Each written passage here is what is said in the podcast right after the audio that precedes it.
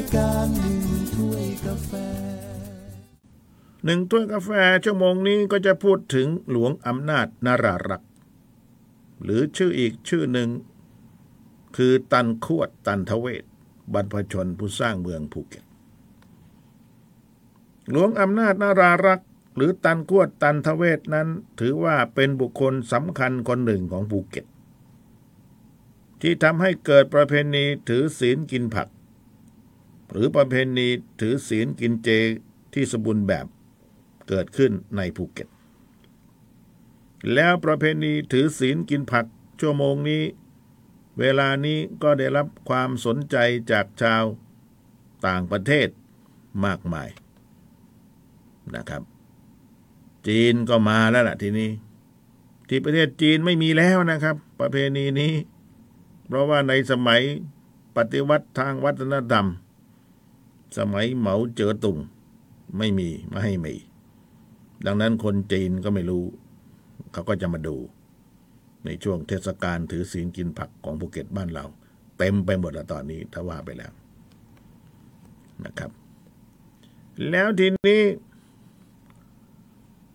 ก็ต้องมาดูกันแล้วว่ายังไง เกิดขึ้นยังไงในบ้านเมืองเรานะมีที่มาที่ไปยังไง พระผมได้พูดถึงหลวงอำนาจนารารักษ์ท่านเป็นคนมาจากไหนยังไง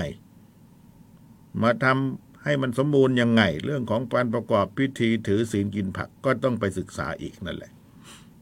นะครับ หลวงอำนาจนารารักษ์เดิม ชื่อตันขวด หรือนายตันยกขวด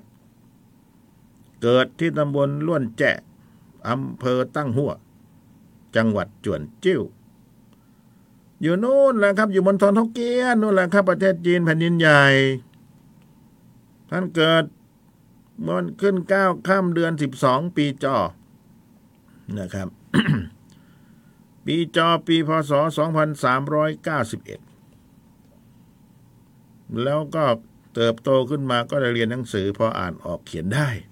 ที่เมืองจีนอาชีพเดิมของหลวงหลวงอำนาจนารารักษ์ หรือตันขวด ก็ทำนาแล้วครับ เมืองจีนอยู่เมืองจีนก็ทำไร่ไถนาเหมือนกันนี่แหละ นะครับ อยู่ที่บ้านเกิดจนกระทั่งว่า20ปี บรรลุนิติภาวะแล้ว ก็เลยต้องแต่งงาน มีลูกคนหนึ่งเป็นผู้หญิง ตอนนั้นพัญญาท่านก็ถึงแก่กรรมพอคลอดลูกมาก็ถึงแก่กรรมก็อยู่เมืองจีนก็ลำบาก ในตอนนั้น ได้ข่าวว่าเมืองไทย สยามประเทศ มีงานทำเมืองจีนก็ลำบากอดอยากปากแห้งอยู่ เกิดทุกพิกภัยบ้านเมืองก็ไม่ค่อยสงบ เพราะในช่วงนั้นเป็นช่วงยุคพนางซูสีไทเฮายุคไปปลายแห่งราชวงศ์ชิงแล้วก็ไม่รู้อยู่ยังไงนะครับ ตอนนั้นก็ตันขวดท่านก็อายุประมาณ 23 ปี ลูกหนึ่งคนเป็นผู้หญิง เกิดที่ประเทศจีนพัญญาก็ตาย เปล่าเปลี่ยวหัวใจไปตายเอาดาบหน้าดีกว่า ถ้าอย่างนั้นอยู่นี่คงจะอดตายแน่นะครับ ก็เลยนั่งเรือต้องแนงต้องแนงมาแหละครับ ทีนี้ นึกออกนะ เห็นภาพใช่ไหมนั่งเรือต้องแนงต้องแนงมา เมื่อก่อนไม่มีเครื่องยนต์ครับมาเรื่อย ลมก็พัดมาเรื่อยนะครับ เพราะว่ามณฑลฮกเกี้ยนเนี่ยก็อยู่ริมทะเล ทุกวันนี้เรียกมณฑลฝูเจี้ยนใช่ไหมมาเรื่อยนั่งเรือตั้งแนงตั้งแนงมา มาก็มาอยู่ที่กระทู้แหละครับ ทุกวันนี้อยู่ที่ตำบลกระทู้อำเภอกระทู้ภูเก็ตหลวงอำนาจนารารักษ์หรือตันขวดตันทเวศ ก็มาอยู่ที่กระทูมาเป็นกุลีทำเหมืองแล่นนะครับเหมืองแล่นนี่ลักษณะหน้าตาก็คือเหมืองเคลื่อนที่อาศัยตามสายน้ำนะครับ เพราะว่าที่กระทูเองก็มีภูเขาฝนตกถูกต้องตามฤดูกาลไม่เหมือนทุกวันนี้แห้งแล้ง ตอนนั้นฝนชุกนะครับ ก็มีน้ำมีน้ำจากภูเขามา เพราะความอุดมสมบูรณ์ยังมีอยู่ แล้วเมืองแร่ที่นั่นก็เยอะแล้วก็อุดมสมบูรณ์ ก็ได้กำไรพอสมควรนะครับก็อย่างว่าแล้วครับพัญญาท่านเสียชีวิตไปแล้ว ก็เป็นหนุ่มโสดแต่ทีนี้มาอยู่เมืองไทย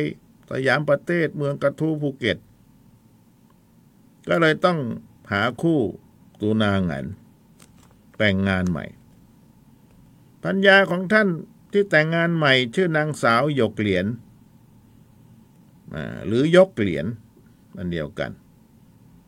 นางสาวยกเหรียญเนี่ยแกเป็นคนจีนที่เกิดในประเทศไทยนะครับ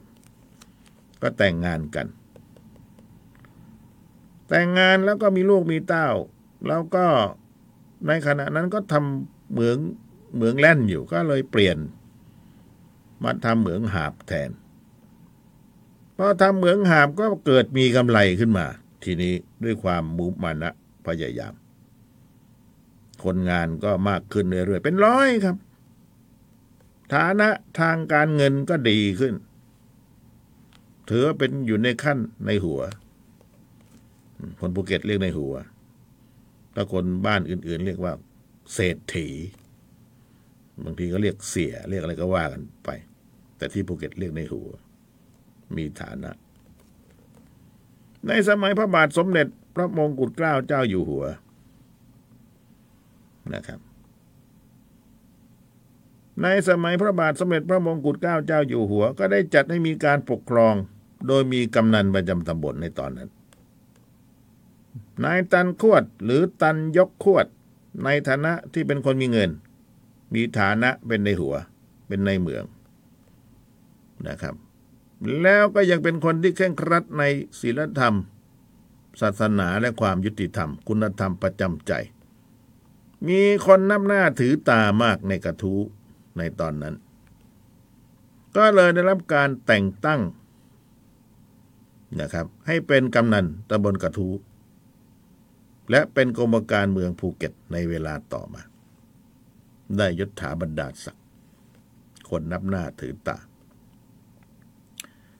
ในครั้งหนึ่งแหละครับ พระบาทสมเด็จพระมงกุฎเกล้าเจ้าอยู่หัว รัชกาลที่หกพระองค์ท่านได้เสด็จพระราชดำเนินหัวเมืองมณฑลภูเก็ตกำนันตันยกขวด หรือตันขวด ในตอนนั้นมีตำแหน่งเป็นกรมการเมือง ก็ได้มีการถวายการต้อนรับที่กระทู โดยเฉพาะบริเวณน้ำตกกระทู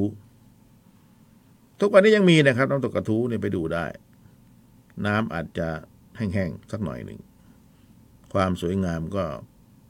ก็ก็พอมีนะครับ ก็พอมี ให้ไปดูแล้วกันนะครับ หาทางไปทางปะตองนั่นแหละอย่าข้ามเขาไปนะ ถ้าข้ามเขาคือปะตอง แต่ฝั่งนี้คือกระทูอยู่ ในตอนนั้นตันขั้วตันทเวศก็อยู่แถวแถวนั้นตัวกระทู ในตอนนั้นก็ มีการเตรียมการรับเสด็จ ที่กระทูนะครับ ก็จัดหาถ้วยชามนำมากรการต้อนรับโต๊ะอะไรต่างๆ เอามาให้สมพระเกียรติ ในตอนนั้นเนี่ย ในตอนนั้นเนี่ยพวกหม้ออลูมิเนียมก็หายากนะก็เลยตัวเองเป็นคนจีน รู้พอรู้เรื่องไม้ไผ่ ราะคนจีนเขาจะเก่งเรื่องไม้ไผ่ก็เอาไม้ไผ่เนี่ยแหละมาเป็นจานบ้างเป็นช้อนซ่อมบ้างเออก็ดีเหมือนกันใช่ไหมทุกอย่างที่อยู่บนโต๊ะเสวยนี่ก็จะพวกชามนามกรต่าง ๆ ก็จะเป็นพวกไม้ไผ่ ประดิษฐ์ขึ้นมาแปลกแหละครับที่นี้ ในตอนนั้น ใช่ไหมทีนี้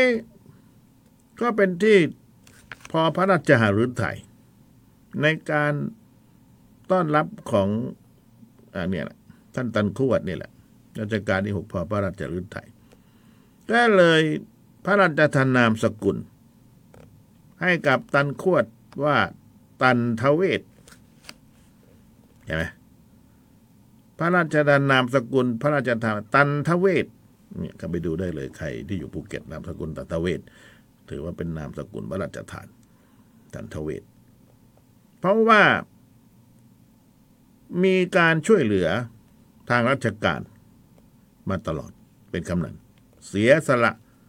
เพื่อส่วนรวมอย่างแท้จริงคนหนึ่งนะครับ ต่อมา พระบาทสมเด็จพระมงกุฎเกล้าเจ้าอยู่หัว ก็แต่งตั้งให้เป็นหลวงอำนาจนรารักษ์ตั้งแต่วันที่ 5 กันยายน พศ 2456 หลวงอำนาจนารารักเป็นผู้ที่มีเมตตาธรรมต่อคนทั่วไป ตลอดจนคนพัดบ้านพัดเมืองที่มาจากเมืองจีน รู้นะครับ มาอุ้ยนั่งเรือเมาเรือ มาตลอดทางเหมือนกันลำบากเสือผืนหมอนใบกว่าจะมาถึงภูเก็ต พัดพรากพัดเมือง พัดพี่ พัดน้องมา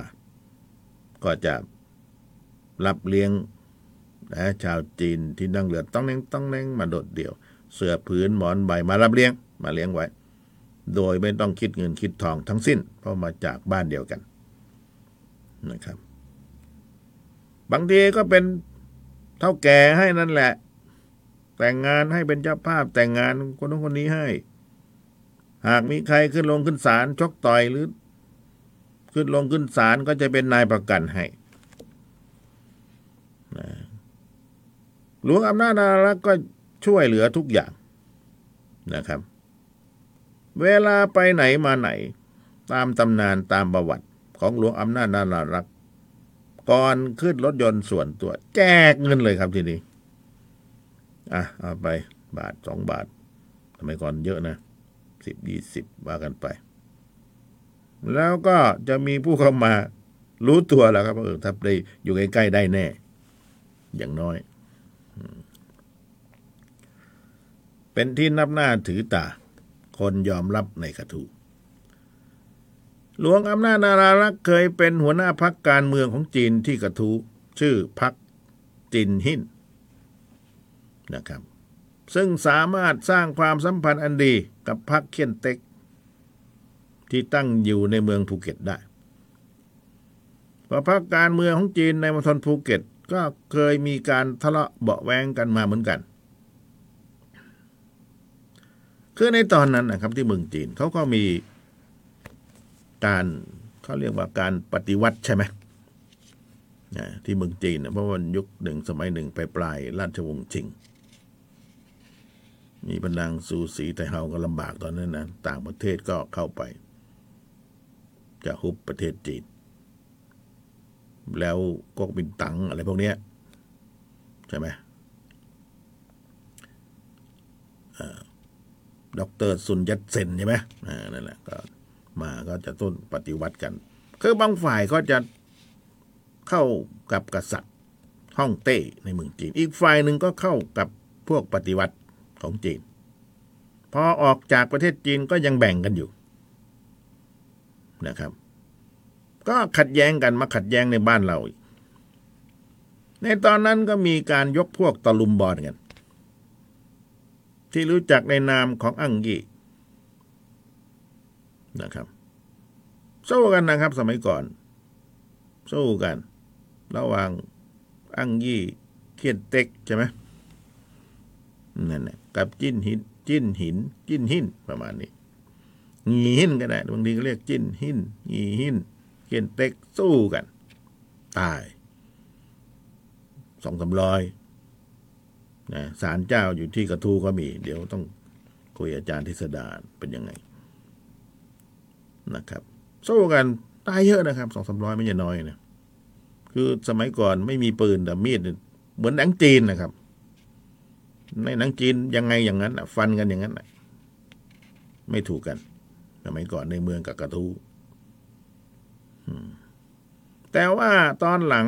ด้วยความสามารถของหลวงอำนาจนั่นแหละลัก เมื่อเป็นหัวหน้าพักจิ้นหิน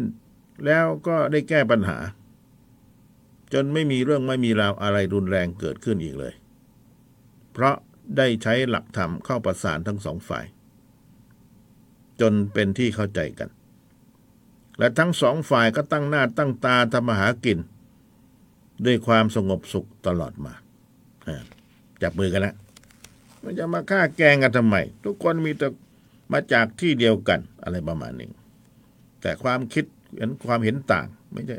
ความเห็นต่าง ไม่ได้ให้เป็นช่องให้เราเกิดความแตกแยก ใช่ไหมล่ะก็ยังจับมือกัน สมัยที่หลวงอำนาจอารารักษ์อยู่ที่ตำบลกระถูเกิดไฟไหม้แล้วเกิดโรคภัยเป็นประจำทุกปี ผู้คนล้มหายตายจากเจ็บแค่ได้ป่วย ปีละไม่น้อยนะครับ มีอยู่ครั้งหนึ่ง คณะงิ้วก็เดินทางต้องแนงต้องแนงนั่งเรือมาจากเมืองจีนนั่นแหละ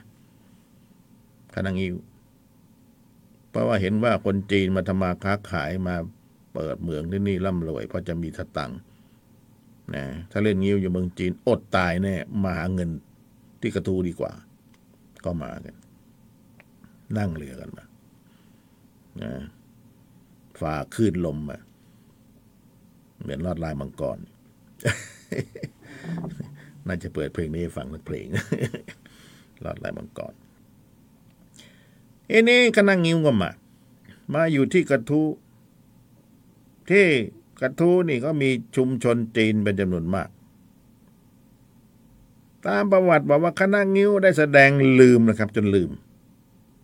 จนลืมพิธีกรรมการกราบไหว้บูชาเทพเจ้าที่เคยมาทำ ทำมาอย่างเนิ่นนาน ก็เลยมีคนล้มป่วยในคณะงิ้วลง ต่อมาก็นึกขึ้นได้ว่าเอ๊ะพวกเราไม่ได้กราบไหว้บูชาไม่ได้ถือศีลกินผัก ไม่เคยทำเลย นี่ก็ใกล้จะถึงแล้วเนี่ย เดือนเก้า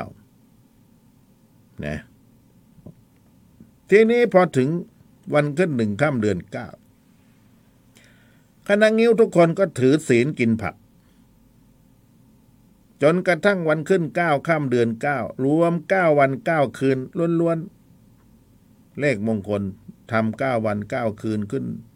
เก้าค่ำเดือนเก้าเก้าวันเก้าคืนเพื่อเป็นสิริมงคล ก็ทำให้ปราศจากโรคภัยไข้เจ็บ เป็นที่อัศจรรย์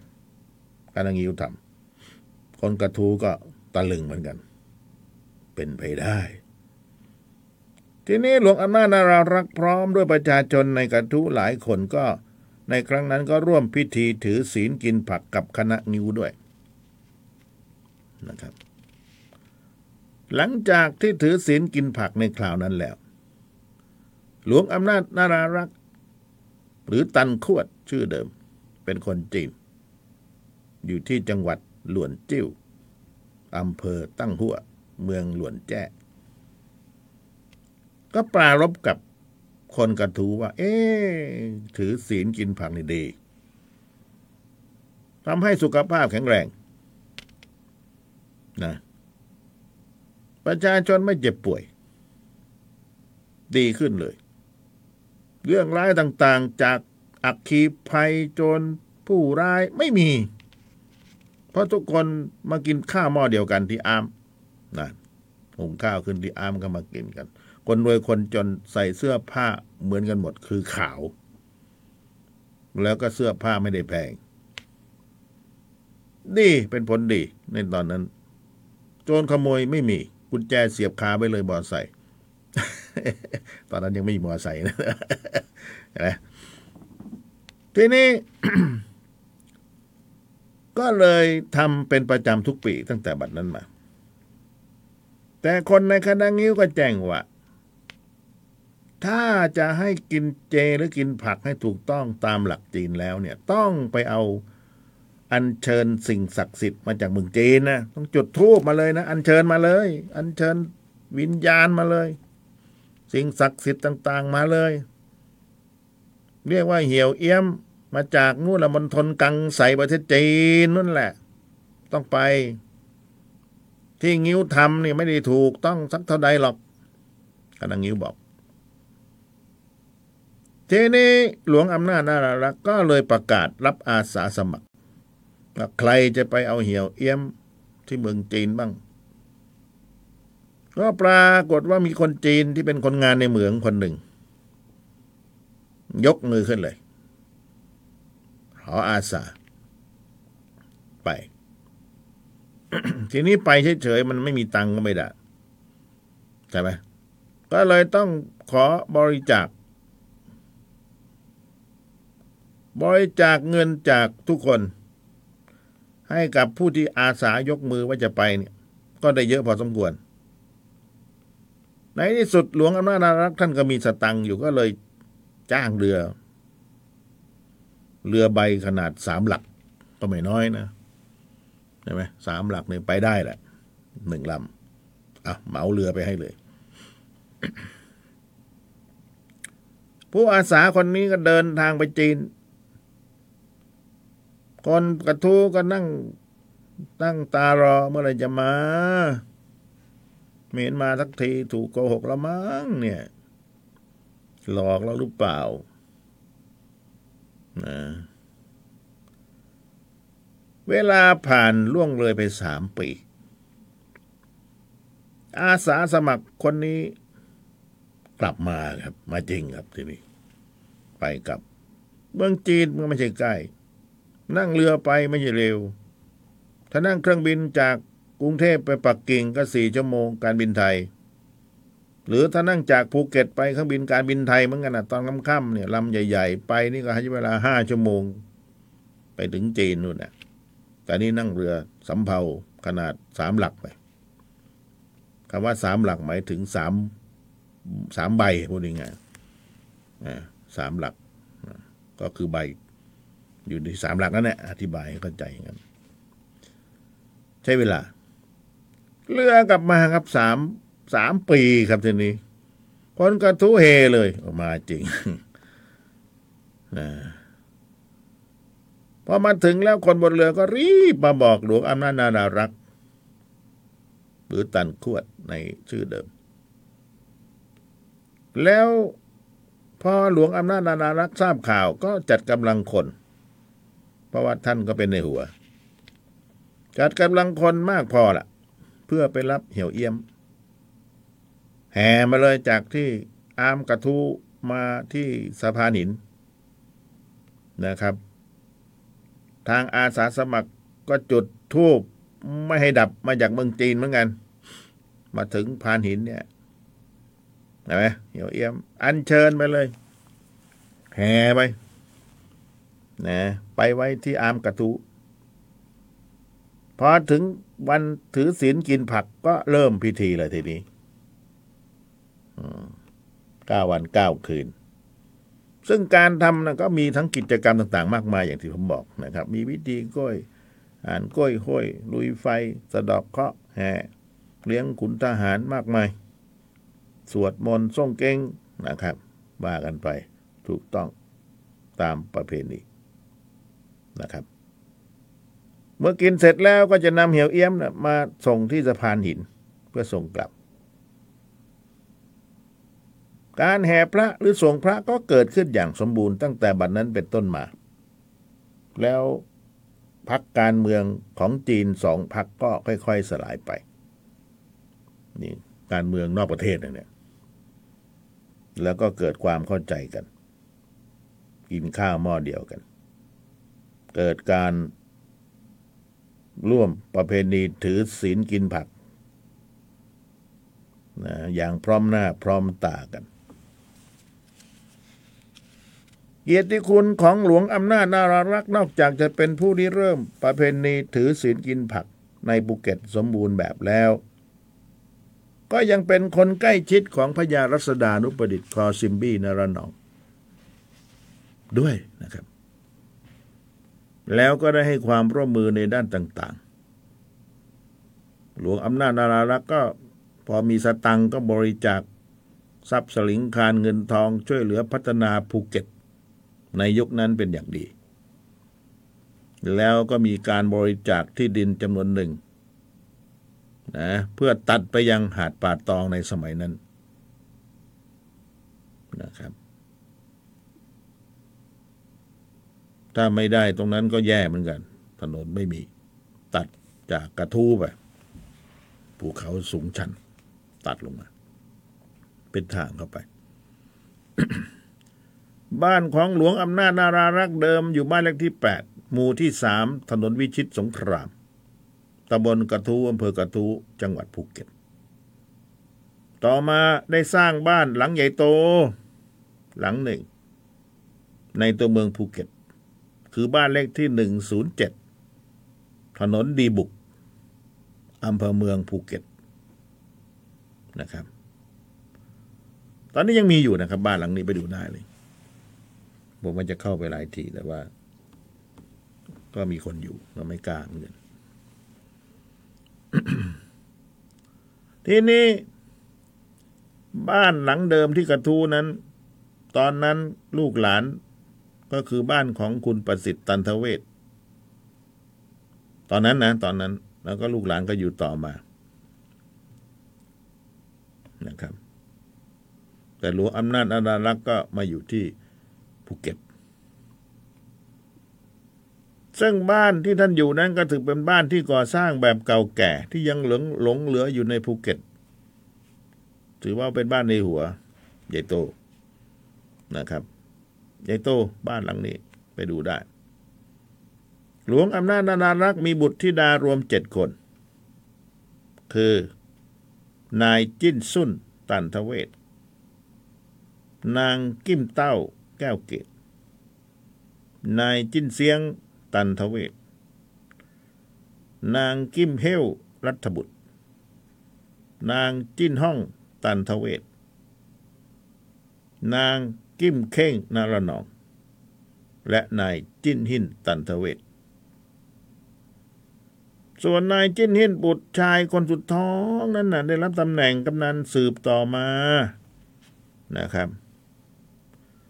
ลูกหลานก็มีฐานะ มีตำแหน่งหน้าที่สำคัญสำคัญในภูเก็ตในตอนนั้นนะซึ่งหลวงอำนาจนารารักษ์ท่านได้ถึงแก่กรรม เมื่ออายุท่านได้ 84 ปี สุสานของหลวงอำนาจนารารักษ์นั้น อยู่ใกล้ ๆ ทางขึ้นหาดป่าตอง นี่คือประวัติและผลงานที่สร้างไว้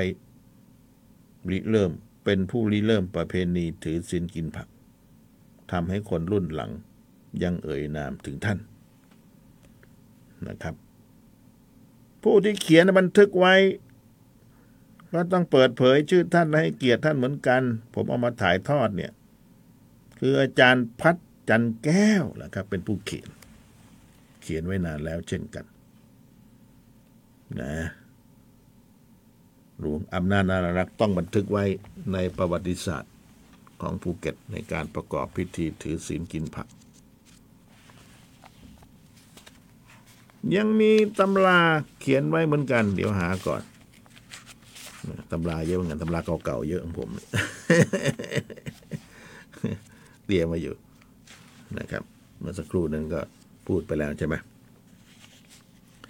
นั่นเลย ขออภัยนะเนี่ยพับไว้ไปไหนแล้วไม่รู้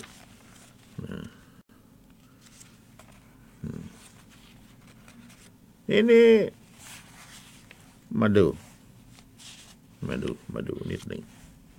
นะครับ เดี๋ยวขอเวลาแป๊บแป๊บทีนี้มีรายละเอียดเพิ่มเติมเข้ามา ในการประกอบพิธีกินผัก ภูเก็ตเรียกกินผักนะครับ ที่อื่นเรียกกินเจ อย่าแปลกใจบางทีเรียกกินเจบ้างกินผักบ้างจริงๆภูเก็ตคือเรียกกินผักประเพณีเจี๊ยะฉ่ายนะครับ ผมขอเล่าทวนย้ำอีกครั้งหนึ่งนะครับ นั่นคือหลวงอำนาจนารารักษ์แล้วตอนนั้นหลวงอำนาจนารารักษ์นั้นก็ตรงกับพระยาถลางเจิมใช่ไหม ตอนนั้นเนี่ยพระยาถลางเจิมเนี่ยท่านก็ย้ายเมืองมาเมืองถลางมาอยู่ที่บ้านเกตโฮเพราะว่าที่นี่คนจอดแจนะครับ คนจอดแจ แล้วในช่วงนั้นเนี่ย ข้อความก็เหมือนกันในลักษณะที่ว่ามีคณะงิ้วนี่แหละวิวาดกันทั้งฝ่ายนั้น สถานที่การประกอบพิธีถือศีลกินผักครั้งแรก ครั้งแรก ๆ เลยนะครับ ที่ยังไม่ได้จริงจังอะไรเนี่ย ก็คือที่บ้านนายไห้ไซนะครับกินไปกินมา อามคับแคบ บ้านคับแคบ เป็นบ้านก่อนคับแคบ แล้วก็มีสสภาพชำรุดสุดโทรมไม่เหมาะในการประกอบพิธี คณะกรรมการอามชุดที่หนึ่งก็ดำริจัดหาที่สร้างอามใหม่ บางทีก็เรียกชายตึงทำการเรียรายเงินจากร้านค้าในเมืองแล้วก็ชาวบ้านกระทูรวบรวมกันได้ประมาณ 90ราย ก็พี่มีบันทึกแหละครับ ที่สมทบทุนเข้ามาอีก มีร้านล่องเสงบริจาคเงินหนึ่งตำลึงสิบสองเหรียญ หนึ่งตำลึงก็ประมาณหนึ่งร้อยเหรียญนะครับ ร้านเลี่ยนเกียรติสามสิบเหรียญร้านเลี่ยนบี้ ร้านเลี่ยนบี้นี่เป็นบิดาของพระพิทักษ์จินปัญชา หรือเบี้ยวยี่แซ่ตัน บริจาคมา 24 เหรียญ นอกจากนี้ก็ยังมีผู้บริจาครายละเล็กรายละน้อยหนึ่งเหรียญบ้างสองเหรียญบ้างมากันเยอะเหมือนกันนะครับ แล้วก็รายชื่อผู้บริจาคก็ได้แกะสลักไว้บนไม้กระดานที่อาร์มกระทู โดยมีคำว่าอิดอิ่วหนี ติดอยู่ที่ป้ายนั้นด้วย ต่อมาศาลเจ้าหรืออามแห่งนี้เกิดชำรุดทรุดโทรมลง จึงได้มีผู้ใจบุญหลายท่านพร้อมกับชาวบ้านกระทูได้ร่วมกันบริจาคเงินสมทบทุน สร้างอามขึ้นใหม่ เป็นอามถาวร เมื่อปี 2490 นะครับ โดยตอนนั้นผู้ที่บริจาคเงินก็ที่พอจะรู้ชื่อกันก็มีนายจิ้นหลายตันติวิทย์นายลิมหยอง นายอิ่วก้องยงสกุล